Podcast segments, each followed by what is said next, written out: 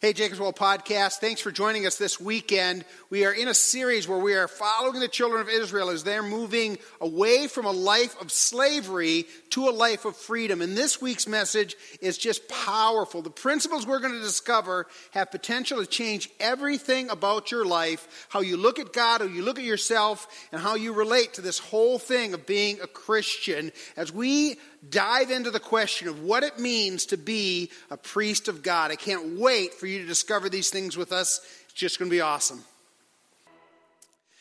So, I grew up in an environment that had priests. So, I, I grew up Catholic. And I remember as a little kid going to church, I went to Catholic school, and being in awe of these men. And, and, let me just say, before I dive too much into this, um, I grew up in Catholic Church, and the priests who were part of my early childhood were great men. They were good men. They were safe men. It was a great experience. That's true for the nuns, and I'll be forever grateful for their impact on my life in so many ways. Uh, but I remember just being in awe of these guys because there was just this understanding that, that they were mysterious and they were somehow spiritually powerful. They had to stand on the altar and hold up the host, and, and, and you'd go and tell them the worst things you did, like chewing gum in school. I was a young kid, I don't know, pretty wild. And, and they would then tell you to do something and then they would forgive your sins. There was this understanding that somehow or another they stood between you and God because God was this big, crazy, scary dude.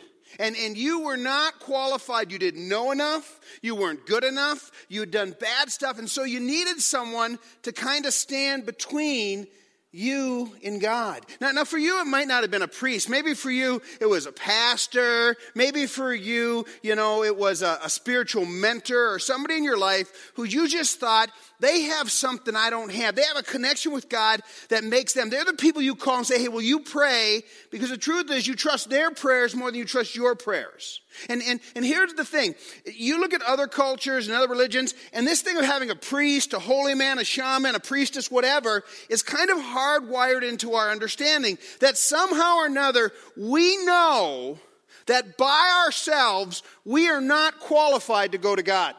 We are not good enough. We don't know the right way. We, we need to either have a ritual or we need to have a sacrifice. We need to have an offering. We need to have a certain prayer. And these, these holy men, these priests, are people who stand in the gap. That's our understanding. Now, now here's the thing that might surprise you about where this message is going to go. And let me just warn you that my head and my heart is so full of this message this weekend that it might explode. And just to warn you, I'm going to talk really, really, really fast, okay? Because I got a lot of stuff here, and it's just, I've had to have this all week, and whew, this is good for me to get it out. Because when you understand the implications of the priesthood and what it actually means for you today, it should blow your mind. It should absolutely, this could change how you see God, how you see yourself, how you see meaning and purpose in life, the position. Wow, it's just to be us. So, so we're going to talk about this thing of priest. But here's the thing you need to understand about the priest is that we actually need a priest. You know what a priest is? I got a definition over here for priest. A priest is the bridge between me and God. It's just this understanding that, that God really is. He is big. He is holy. He is just ultimate everything, and I'm not. And not only that, I have done some things that actually separate me from God, that have offended God, that, that make it that I need someone who's going to go in there first with God and create a pathway, create a bridge for me, and that's what a priest does in the Bible. They, they, they, sometimes would use rituals, they would use prayers, they would bring sacrifice, and the whole understanding was that, that the priest was the bridge. One of the things the priest would do as well is they would go to God, and God would tell them stuff for the people. So it'd say, Hey, I'm going to give you a holy book, and the priests are going to read it, and they're going to interpret it, and then they're going to come back and they're going to tell you the kinds of things you're supposed to do. And so if I need to hear from God, I need a priest to go and say, hey, will you ask God about this? Or will you give me some forgiveness for this? Or will you, you tell him to bless this? Or I need help for this. And so the whole understanding is you need someone between you and God. And that's what a priest is. Now, we're in this series called uh, Wanderings. You know, we've been talking about the time when the children of Israel are wandering in the wilderness and, and how it started in Egypt, where for 400 years they had been slaves. And now they're in this 40 year period where they're figuring out as a people and as individuals how how to no longer live like slaves, but to live in the freedom that God intended them to have. Now, now this is the thing you need to understand, is that if you don't understand the role of a priest in your life, you're going to keep living like a slave. In fact, understanding the role of the priesthood now, today, is one of the crucial things to give your life a level of freedom that you never could have imagined. I'm going to unpack that here in just a minute. So, so what God does is He comes and He, he gives them a new law. He, he says, This is the way you should live, Ten Commandments, all that kind of stuff. I'm going to talk about that actually in three weeks. And, and, then, and then He also gives them a form of worship. Last week, Grant did an incredible job unpacking the tabernacle, this tent where they would go and they would meet. It was in the middle of the camp that God should be the center of your life, worship should be the center of your life, and that there are different religious things that happened in that tabernacle. But here's one of the things you need to understand about the tabernacle for this week is the tabernacle is all about a desire to draw close to God, but it's also about separations that keep us from knowing God. And so, so here's how the tabernacle worked. The people could stand on the outside of the, the tabernacle, right? And then, and then the people inside a few male priests could go in and they could offer sacrifice. And then a few more special priests could go in and they could go into what was called the holy place. And then there was this central place which was like the throne of God, the presence of God, where the Ark of the Covenant was. This was called the Holy of Holies. And only one dude could go one time a year into that place. And, and here's the deal. If he brought the sacrifices, he brought the prayers, he brought the needs for forgiveness in there, then the people, here's the deal, the people would know that they were forgiven, that they'd been heard by God if that priest came back alive.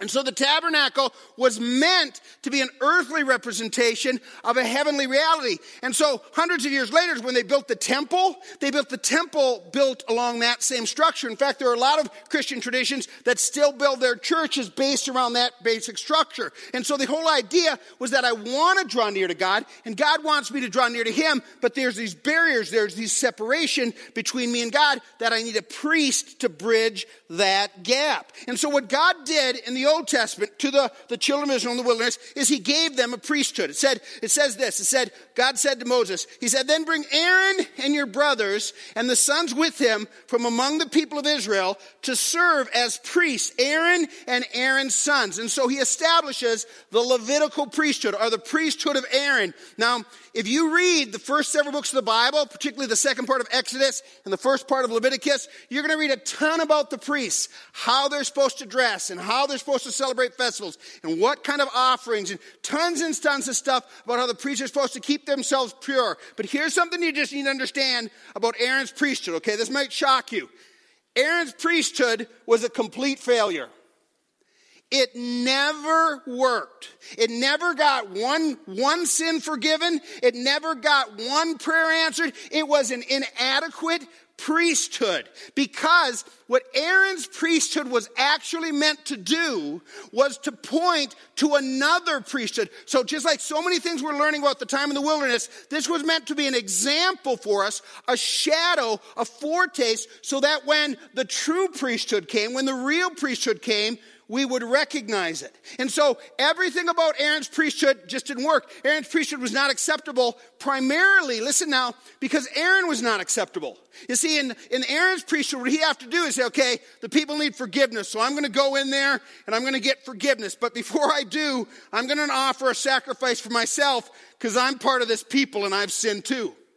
And so he had to go in with his own sins, and because of that, he was never an acceptable priest. And so, so he was not acceptable. He didn't bring an acceptable sacrifice. He brought dead animals dead, dead, dead, dead, dead things, uh, uh, drink offerings, and all kinds of things like that. But, but it wasn't, and he didn't accept do it in an acceptable way because the earthly tabernacle was not where this process of priesthood needed to take place. I'm going to explain that here in just a minute. And so the entire Aaron's priesthood was inadequate, and that should blow your mind because this example was given, was lived out for hundreds of years. In fact, just understand that, that, that, that, this wilderness experience of worshiping in this tabernacle, this was done in the desert. So just imagine on holy days when they were doing sacrifices.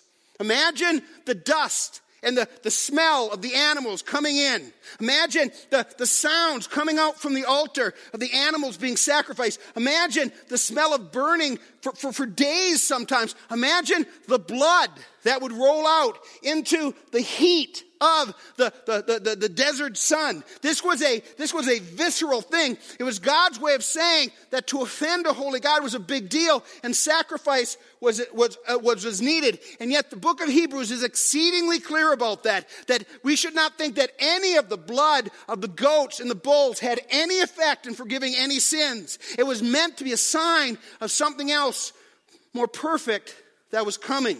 When they built the temple hundreds of years later and, and they followed the same basic pattern of the tabernacle, they actually put drains under the altar and the drains would go off into a place called the Kidron Valley where, where, where the blood would roll out from there. At this point, hundreds of thousands of people making sacrifices. And so this thing of sacrifice was not just a minor thing, it was a huge thing. It was a thing that was going to make an impression on you. And all of that under Aaron was incomplete, was ineffective, was meant to point to something else. Now, here's the good news. And again, this should blow your mind. There was another priesthood. Now, now, go ahead and let's look at this passage way back in Genesis. Genesis being the first book in the Bible. So I want you to notice hey, we're going to get in the deep end of the pool here. Can I not spoon feed you for a minute? You keep up, right? Put your phones away. All right, so here's the deal. There's a better priesthood that's been given. Way at the beginning, we're going to talk about this guy named Melchizedek. He shows up in the beginning. Three times he shows up. At the very beginning, in the middle, and at the end. And this is what it says. This guy, Abraham, who lived 400 years before the wilderness wandering, he was the father of the entire Jewish nation. So everybody came from Abraham. So, so you know, Jacob and Joseph and Moses and Aaron. And so their understanding would be, a biblical understanding would be, is that an entire nation is inside this guy called Abraham. Now, this guy Abraham was returning from a battle that he'd won with a lot of plunder, and this is what happens. It says, and Melchizedek, now understand this word Melchizedek, this is the name of the dude, Melchizedek, it means righteousness. And so this dude called righteousness, king of Salem, the word Salem means peace. So this is the king of righteousness and peace. Now, ordinarily, when you get a name like this, you'd get, okay, this is Joseph, son of Jeremy. This is, you know, um, Abraham, son of whoever. And, and, and, and so you notice that this person has no son of on him. And so there's something weird about that. It jumps out in the Hebrew. Okay, where did this guy come from? There's a mystery about this king of righteousness, this king of peace. And it says he brought out bread and wine. Now, who else do you know who did some stuff with some bread and wine? All right? Who was known as righteousness and peace? All right? A lot of debate about who this Melchizedek was but I just kind of think we know who it is. Melchizedek, king of Salem, king of righteousness, king of peace, brought out bread and wine, and he was a priest, a mediator, not just of a tribal God, not just of a regional God, but of the most high God. Now you need to understand that the ancient people during the time of Abraham, they thought there were a lot of gods, and they thought they were kind of regional, and that the people in a town or a village would have their own God. So like Bloomer would have their own God, right? I wonder what that'd be like, you know? I don't know. Mascot or something like that. Chippewa Falls, Eau Claire, Elk Mound, you'd all have your own gods. And the understanding was that if you make your God happy, He will bless you. And if your God's powerful enough, you can go up against another people and their gods will beat each other up even as you're beating each other up. But this God is the most high God. He's the God who's above that. And some people would have said, oh, that's too much for me. You know, and I'm just going to hang out with my regional God. He's safe. I feel like I'm good enough for that. I don't want to get all fancy with the most high God, the one who is above all the other gods. But this is the priest, the king of righteousness, king of peace, who comes with bread and wine to worship the most high God. And look what it says it happens. It says, and he blessed Abram and said, Blessed be Abram. Abraham's name is going to be changed to Abraham, which means father of the great nation, by God most high possessor, that is to say, owner, boss, controller, master, creator of heaven and earth. So this is the God who made everything, who owns everything, who is bigger than any concept of God they would have had. And so this Melchizedek shows up out of nowhere, never mentioned before that, is only going to be mentioned two times after that. You have to see this. Verse 20. And blessed be God Most High, who has delivered your enemies into your hands. And Abram gave a tenth of everything to this priest of Melchizedek as an act of worship, as an act of submission, as an act of, of drawing to the Most High God. And here's what you would need to understand is that in their understanding is that Abram submitted to the Most High God. And listen, all the descendants after that submitted to, including Aaron, who was of another priesthood, but was of a lesser priesthood because this priesthood is more ancient, it's more true, it's more pure. And what we're going to see is that the priest of Melchizedek is actually going to be an acceptable priest. And so what we see here is this reason. Now, now Melchizedek goes quiet. We don't hear anything else about him. No one teaches him. No one references him until hundreds of years later, where this guy by the name of David is writing Psalms. And in Psalms 110, this is what's called a messianic psalm. So it's a psalm predicting the coming of the Savior, the Messiah, the righteous King. And it says this He says, The Lord, now notice it's all capitalized. If you were here a couple weeks ago, you heard Shua's message. Wherever you see Lord all capitalized, that is the proper name of God. That is Yahweh. That is the great I am, the one who says, I am that I am. This is Him. He said, So the, the God of the burning bush, the God of the early part, the God who was the God of wilderness, said to another Lord, and so my Lord said to another Lord, okay, what's going on there? He said, sit at my right hand. Wow, that's an honor. So you get to sit at the right hand of God, and that means you whisper in the hands of ear of God. It means you have an intimate relation with God. It means that, that you have the favor of God that you can then share with other people who have found favor with you. And so he says, My Lord Yahweh said to the Lord, said to my Lord, sit at my right hand until I make my, your enemies a footstool. So there's going to be a conquering king who's going to come like Melchizedek. And then skip down to verse 4, another prophecy from 110. It says, The Lord has sworn, so this is an oath, and will not change his mind to the Messiah who's coming. He says, You are a priest. And so the Messiah is not only going to be a king, he's also going to become a priest. Are you following? He's going to be a priest. You see where we're going, right? All right, keep following. Some of you don't. The Lord has sworn and will not change his mind. You are a priest forever after the order of righteousness after the order of Melchizedek. So the second time that Melchizedek is mentioned is during a prophecy about the coming of the Messiah. And so what happens is we don't hear anything about Melchizedek until hundreds of years later in the book of Hebrews, where all of this is explained. And it's explained in that the, the, the fulfillment of all this is the fulfillment that comes in Jesus. Let's skip ahead to Hebrews chapter uh, 4. So, so this is what we need to know about this. Go back to the last part.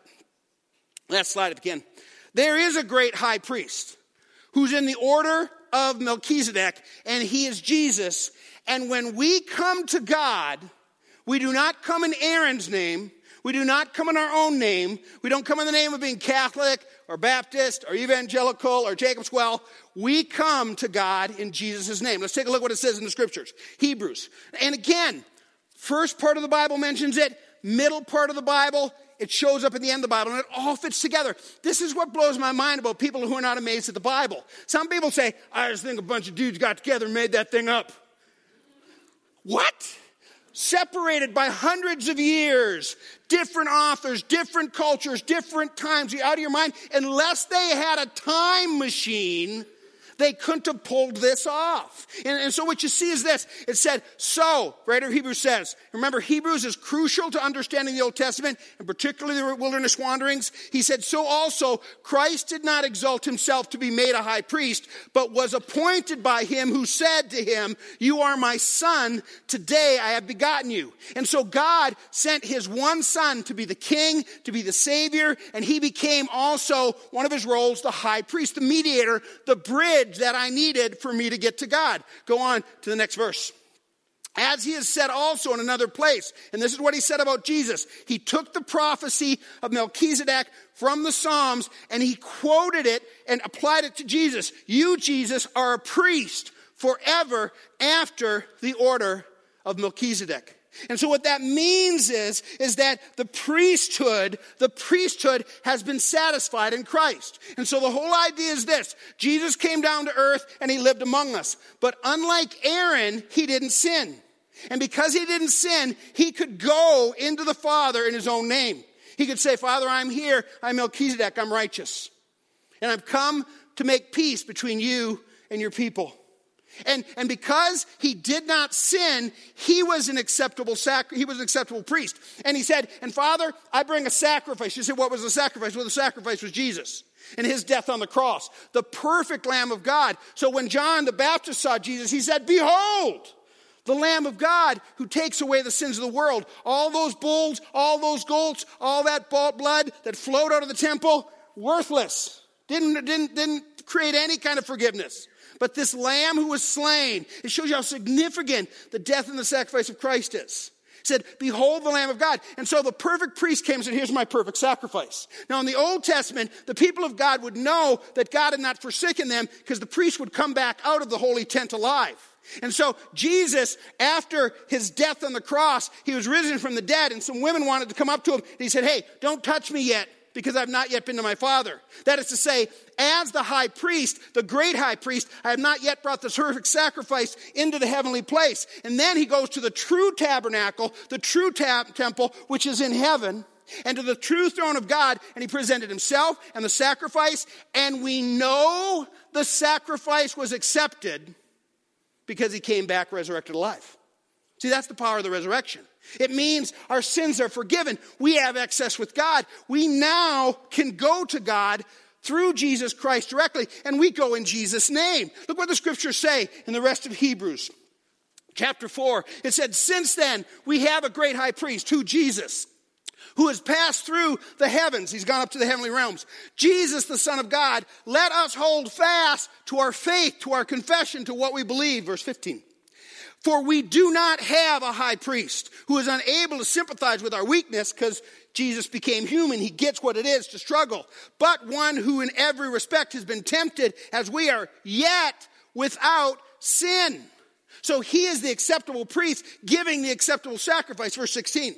Let us then with confidence, with confidence, the Greek word there means with boldness not with arrogance, but with boldness, draw near to the throne of grace. That is to say, when we go to forgiveness, we need forgiveness, we can just go and, and, and, and we find forgiveness, that we may receive mercy and find grace in our time of need. You see, we have been given new access by the new priest into, watch this, a new and living way. Let's go to the next slide.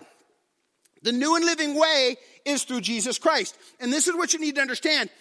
The way we access God in Christ now is the new and living way as opposed to the old and dead way. What that means is when I need forgiveness, I go before God. And I would never say to God, Hey, God, I'm here. I'm Paul. I've tried to be good this week, so I need some forgiveness. I need some help. And God would say, What are you doing? You know, what are you doing? Say, hey, hey, hey, God, I'm coming in Paul's name. Is that good enough? You know what he says? He said, No.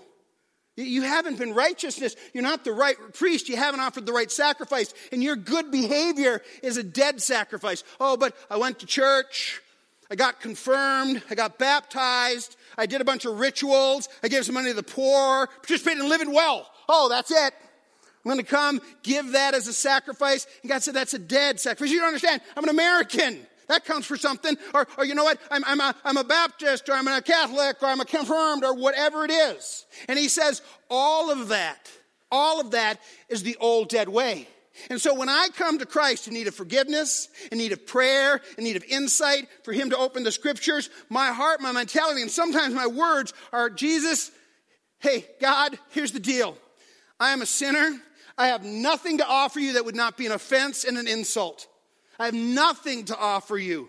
But here's the deal Jesus, who's right there at your right hand, he said, If I came to you in Jesus' name, that he would bring a sacrifice as the righteous high priest and you would receive me. And the son looks at the father and he says, Son, is this one of yours? He said, This is one of mine. He's put his confession, his faith and trust in me. And so the father says, What do you need? I need forgiveness. I forgive you. I need power in my life. I need power in my life. I, I need to come. And here's the deal Please hear this. This is where I'm going to offend some folks, but deal with it. Here's the deal. The only prayers that are answered in all of humanity are prayers that come in Jesus' name. That means other people who are praying in some other God or some other way, even Christians who pray in their own righteousness, trying to convince God that they've been good enough, or trying to earn His love, or trying to earn His forgiveness. Those are all prayers in your name, our church name, our religion's name. The only prayers that come are the broken, grace filled prayers that say, Jesus, I need you. And you're my only hope. Look at the new what the Bible says about this new and living way. It says, therefore, therefore, because of what we said, brothers and sisters, we have confidence to enter the holy places. That is to say, where only the priest used to be able to go and the high priest used to go. We can now go into the actual throne room of God. That's what prayer is. We go into the throne room of God with confidence to enter the holy places by the blood of Jesus, perfect sacrifice, and by the new and living way that he opened for us through the curtain that is his flesh. So what's going on there is in the temple, there was this big, thick curtain that separated the holy place from the Holy of Holies. And when Jesus died, the Bible says that curtain ripped from the top to the bottom. You might have read that in the Bible or heard that somewhere. But that means, first of all, is that God ripped it from the top down. And what God was saying is the separation is done. You don't need any more ritual. You don't need any more, you know, uh, religion. You don't need any more temples or, or holy places or holy men. All you need to do is come in Jesus' name and you will be received as a son, as a daughter. It goes on from there. It says, And since we have a great high priest over the house of God, let us draw near. That's what prayer is. I can have intimacy with God, friendship with God, with a true heart full of assurance of faith. Not because of what I've done, or I got my religion right, or I prayed the right way. It's because all I've got is that I can go in Jesus' name. And so what we need to understand is that we access the love of God in Jesus' name. Now, now here's the deal.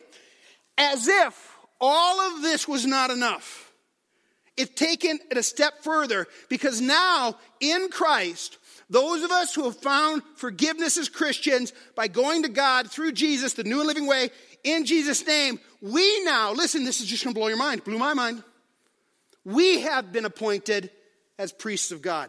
Look what it says here in book of First Peter. It says, there's a priesthood of believers. We are a nation of priests. Look what it says here. It says, but you church, you people of God, you people who have put your faith in Christ, you are a chosen race. You're chosen for a purpose.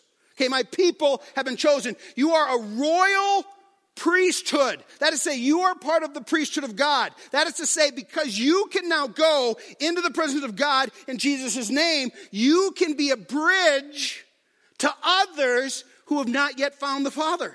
Look at this. You are a royal priesthood, a holy nation, a people for God's own possession, a people belonging to God. For what reason? Look what he says. That you may proclaim the excellencies of him who called you out of darkness into his marvelous light. And so you are now part of the priesthood of believers. You can stand in the holy place and say, what does that mean? So, so we want to ask the question, what does it mean that we are priests of God. What does the priesthood of believers mean? Well, it means several things. The first thing it means is that we can go directly for God to forget for forgiveness. That you don't need to go to confession. You don't need to come talk to me. I don't want to know. I'll help you if you need help. That certainly will do that. But, but you don't need to, like, you know, I got to tell you so you can tell God, and then you tell me what to do to make up for it, and then I'll get forgiveness. It's nothing like that. I can go directly to God. And let me just ask you right now here today have you? I mean, have you been to the Father in Jesus' name? Now, some of you say, oh, I went to church, I thought that was the thing. Well, that's religion's name. Well, I'm a pretty good person and I feel like I'm good enough for God. Well, that you're going in your name. You say, I got confirmed, I got baptized, I got this, I got that, you know, but maybe for the first time some things are clicking that I am a sinner. And I, I, am, I am due to face an eternity outside of the presence of God. That, that's called hell. And the only chance I have of getting it is not becoming religious, not becoming good, not making up for the good, bad things I've done, because I can't even stop the bad things that I'm currently doing. I'm a mess. And so my only hope is to go and say, Father, in Jesus' name, will you forgive me? Will you forgive me? If you need to do that right now, pray this prayer with me. Let this prayer be your prayer. Heavenly Father, I need your forgiveness. I have sinned. And in arrogance, I thought I was good enough. In arrogance, I thought religion could get me there or doing good works. But I see now I need a new and living way. And so I put my faith and trust what Jesus Christ did for me on the cross. I put my faith in his sacrifice. I come to you in Jesus' name. It's my only hope. Will you forgive me? Will you come in my life? Will you begin to change me? Will you be my Lord and Savior? I ask this in Jesus' name. Now, now if you just prayed that prayer, that means that you have become a son and daughter of God, that we become brothers and sisters. So I want you to hear this. I'm not a holy man in the sense that, that we have holy men. I'm not a priest except in the fact that I'm a priest the way you're a priest. I don't have a special access to God that you got to come through me. You say, well, you teach the Bible and all those kind of things, you're pastor. I do that because I work at it. Anything I do, you could do. Anything I understand from here, you could understand. Because when you, when you become a follower of Jesus, first of all, God becomes your father. You, you can have an intimate relationship. You can learn to pray. You can learn to be with God in His presence for the joy of it, and that transforms you. And, and with that, then He's going to send His Holy Spirit, and the Holy Spirit will speak to you through word and through music and through His word. It can come alive. He'll start convicting you of sins He wants to see out of your life and calling you to glorious, righteous, good things in your life. He will change you when you spend time with Him in Jesus' name. That's what it means to be a priest for God. It also means you can pray and mediate for other people. That is to say, you can go and you can start saying, Hey, I got a brother and sister who I think knows you and, and they've had a relationship with you, but they've forgotten you. They have drifted away. And they could come to you, but they're not coming to you. So I come in Jesus' name on their behalf. Will you, will you, will you help them? Will you bless them? Will you call them? You can pray for people who don't know Christ. I wonder what would happen if every person who's a follower of Christ in this, re, this room chose for the next six months, I'm going to pray for three people that God puts on my heart who don't know Christ. And I'm going to invite them. I'm going to pray for them. I'm going to try to love them. And, and I, I, I might even tell them my story and tell them how they can have a relationship with Christ. Why? Because you're a priest of God.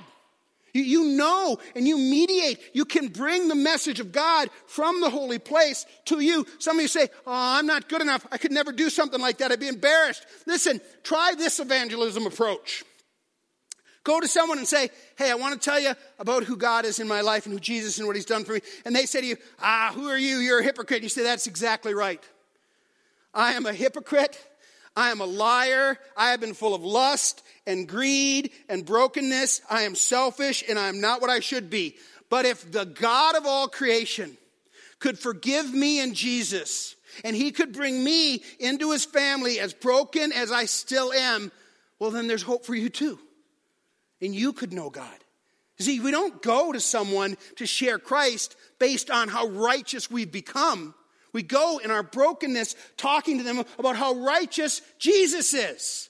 And so, so, so, so we point people, your brokenness is actually an advantage because they can relate with you. No one can relate with a self-righteous. Anyway, another sermon another day. But, but here's the deal. Last thing we could say is just this, is that, that the word of God could come alive to you.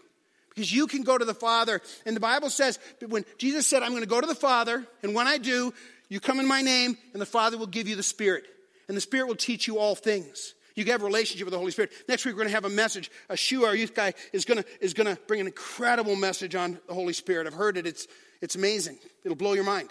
But, but it all comes from this relationship of worship that comes out of the temple, that comes out of the Holy of Holies. And so, what are we supposed to do with a message like this? Well, the first thing is, is to just recenter our life on our relationship with God based on in Jesus' name. Some of you have been saying, you know, I haven't been going to God lately because I haven't been doing what I should, and I'm just embarrassed. I think, you know, I'll disappoint Him. Go in Jesus' name. Just go in Jesus' name. Because that's what qualified you to go. So, ah, I've let him down. He knew you were going to let him down when he saved you in the first place. He, he knew you're not all you're supposed to be. Listen, hear this closely because you can misunderstand it. God is not amazed at who you are, He believes in who He's making you. And so he knew there were going to be up days, bad days, and he knew you were going to need to come every time. I mean, every time you go to the Father, every time you have no righteousness to add to him, you know, you go in Jesus' name. That's why we, we bring dead things to God. God, I did this bad thing, but look, here I'm making up for it. Sorry. And he's saying, What's that? My son has already paid for that. Why would you bring this, this this weird half hearted self effort offering, thinking somehow or another, I'm going to love you more.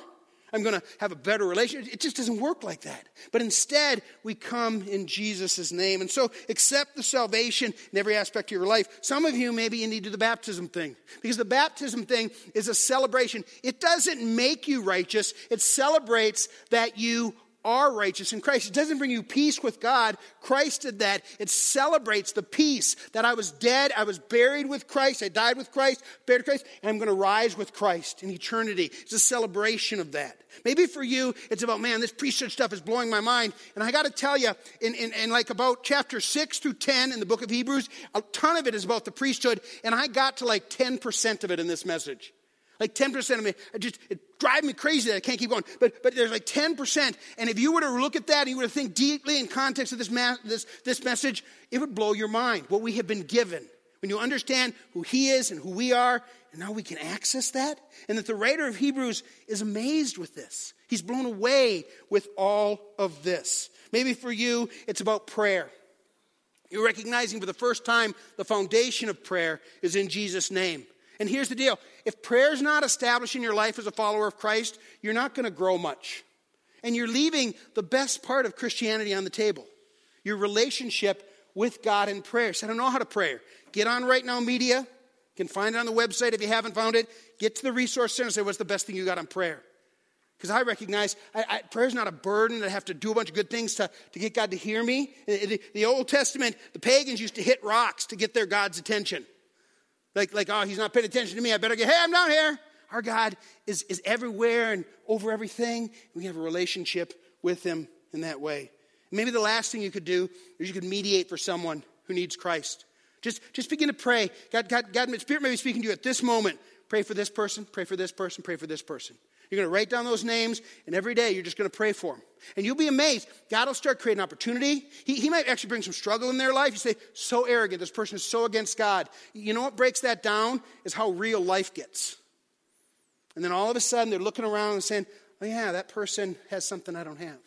It changes everything. See, you're a priest of God. You want to talk about significance. You want to talk about meaning. You want to talk about importance. You are called to, to bring heaven to earth.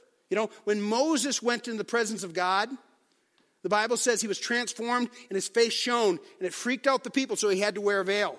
But the Apostle Paul says, We now who go into the holy place should come out with unveiled faces. That is to say, spending time with God in prayer changes us, and people will notice. They'll say something different about you.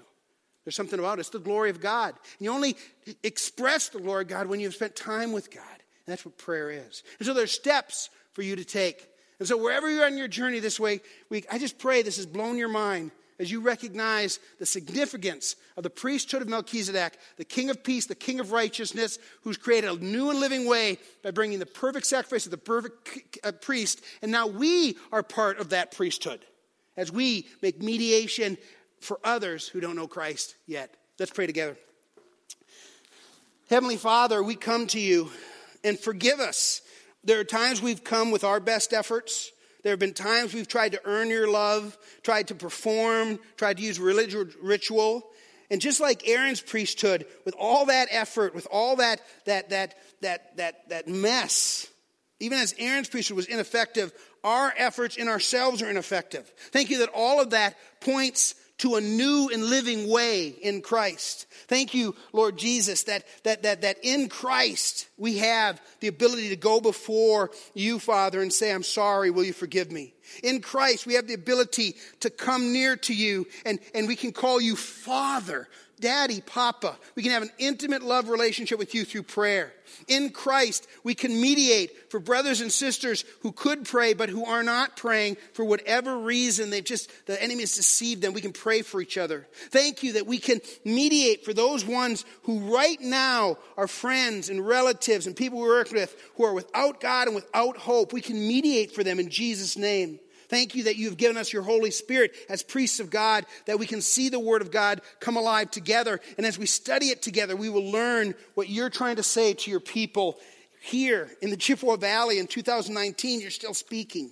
Thank you that you are the most amazing God, most high, inaccessible without the perfect priest and the perfect sacrifice. We love you. We need you. Thank you, Jesus, for this new and living way. For it's in Jesus' name we pray. Amen.